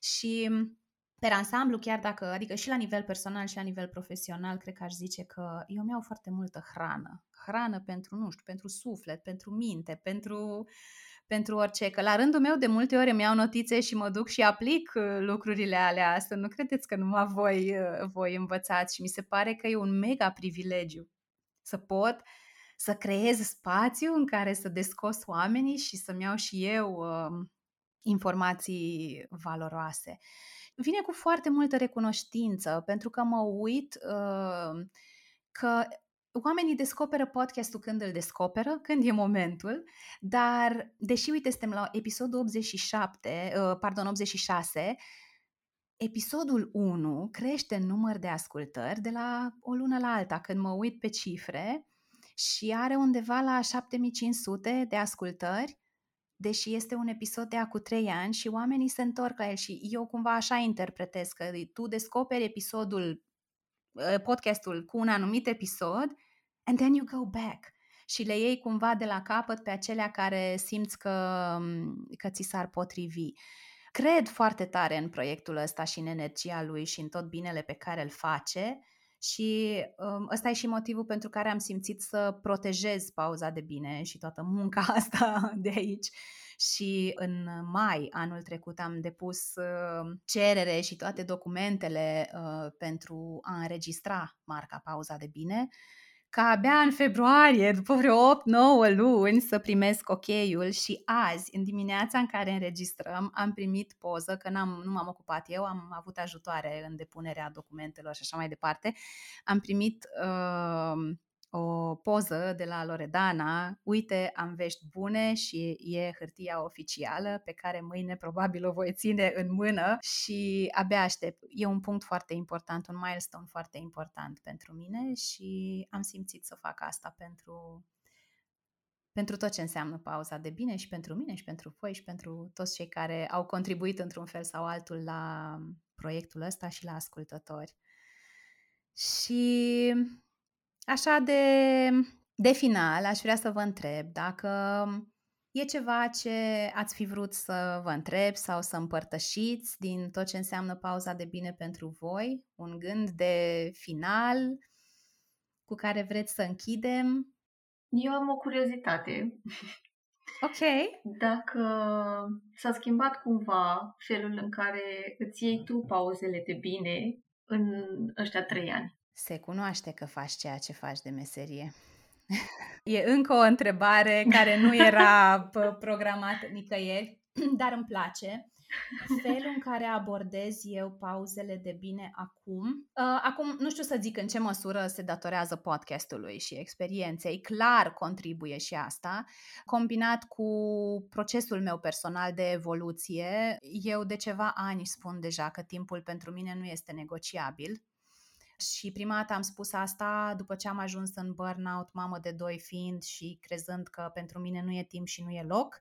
Și am și scris despre asta, am scris din, din rană, n-am scris din cicatrice atunci pe blog și am primit foarte multă empatie, e adevărat. Dar n-am scris dintr-un loc în care să pot să îi învăț pe alții cum să facă asta cumva unapologetically, știi? Băi, e timpul meu, sunt importantă, am nevoie dar uh, cred că le dau și mai mare atenție și mă inspiră foarte tare pentru că dacă vă gândiți la ce răspund oamenii, la cum arată pentru tine o pauză de bine, poate nu chiar pe o mână, dar pe două mâini sigur putem să numărăm ce înseamnă de fapt, că e conectare cu oameni, că e plimbare în natură, că e poate odihnă, că e mișcarea corpului, că e o cafea și uh, asta la povești, club de carte am auzit de multe ori, care e tot despre comunitate și mi se pare că ajungem la acele lucruri common sense pe care eu vreau să-i încurajez pe oameni să le transforme în common practice. Vreau să facem asta, mai ales că nu sunt lucruri complicate, cele mai multe dintre ele. Și da, cred că, cred că da, le iau mai în serios și sunt cumva mai, nici nu știu, predictibile sau mai, știi, știu că sunt acolo, le tratez cu mai mult respect în ce măsură se datorează asta podcastului, n-aș putea neapărat să-ți spun, dar sigur are și asta o contribuție și ți-am zis, sunt foarte bucuroasă să văd că, de fapt, pauzele de bine, la fel cum am eu această filozofie că nici dezvoltarea personală nu e chiar rocket science și nu trebuie să faci niște experiențe foarte, nu știu, dubioase sau ieșite din comun ca să începi să te cunoști mai bine, uh, nu știu, stă cumva în picioare și se confirmă și din experiențele altora. Yep. Și de multe ori subestimăm puterea unei pauze oh, de bine, da. chiar dacă e așa common sense, știi cum zici, că nu e common practice. Da. Nici plimbatul în Nu e și de multe ori cred că ne propunem, ba gata, de acum am iau câte două ore pe zi pentru mine, știi? Ceva total nerealizabil de cele mai multe ori. Și e lipsa asta de răbdare, știi? Că stau cu mine ca să am un rezultat și ca să am acel rezultat eu trebuie să stau mult, să fie din plin în loc să ne gândim la partea de proces. Măi, tu n-ai stat cu tine nici 5 minute de ani de zile. Despre ce vorbim aici? Tu știi cât e de greu să stai 5 minute în liniște cu tine dacă n-ai mai făcut asta de mulți ani? Deci, ce poate să treacă prin mintea omului în alea 5 minute? Și povesteam la un moment dat despre un experiment și era Jay Shetty care povestea, dar uite, pentru că e informație pe care am auzit-o, Uh, am recitit-o acum, dar nu s-a lipit că era seară. Citesc uh, Planul B al lui Sheryl Sandberg cu Adam Grant și știu că au vorbit despre asta. Am vrut să zic spre rușinea mea, dar nu o să zic asta, uh, pentru că citesc seara în pat, lucrurile nu se lipesc neapărat așa cum mi-aș dori, dar e vorba de un experiment în care bărbați și femei au fost rugați să stea, nu știu, 5, 10, 15 minute singuri cu gândurile lor sau puteau să aleagă un șoc electric, sigur, mic, că nu te duci să știi. Și mm, zic din, s-ar putea să pocesc uh, cifrele, dar era ceva de genul 30% dintre femei au ales șocul electric și 60% dintre bărbați, în loc să stea 15 minute singuri cu gândurile lor. Și sper ca și cu ajutorul pauzei de bine, oamenii să prindă drag nu doar de viețile lor, cum ziceam mai devreme, dar să prindă drag de timpul petrecut cu ei înșiși. Cam așa văd eu lucrurile, apropo de ce, de ce mă întrebai. Mai e ceva ce vreți să spuneți, să întrebați, ca să închidem așa rotund și frumos? Tot aș vrea să citez un pic din, uh, din pauza de bine, din ce spui tu de obicei și sunt câteva lucruri pe care, două chestii așa pe care okay. le-am luat. Aceea cu dă-ți timp și aș spune, aș adăuga și dă-le timp și celorlalți, pentru că uneori avem tendința asta. Am găsit eu la un moment dat o denumire, se numește ego trap. Știi, când tu ești într-un proces de dezvoltare și vrei să spui și celorlalți și vrei să... Și vrei să se dezvolte și ei cu tine. Evident, da. și E Da, forțat, da. da. Și ceea Vin ce eu nu... să te salvez, stai așa. Exact, e foarte obositor și nici nu e, nu, chiar nu poți să fii salvator în realitate. Ideea asta de a întâlni oamenii acolo unde sunt. Da, cu asta aș vrea să închei pentru că s-a cam dovedit de-a lungul timpului că e cel mai sănătos lucru. Ah, și te rog să lași această, acest oftat să nu-l editezi, să-l lași acolo, Dana, când vei edita episodul.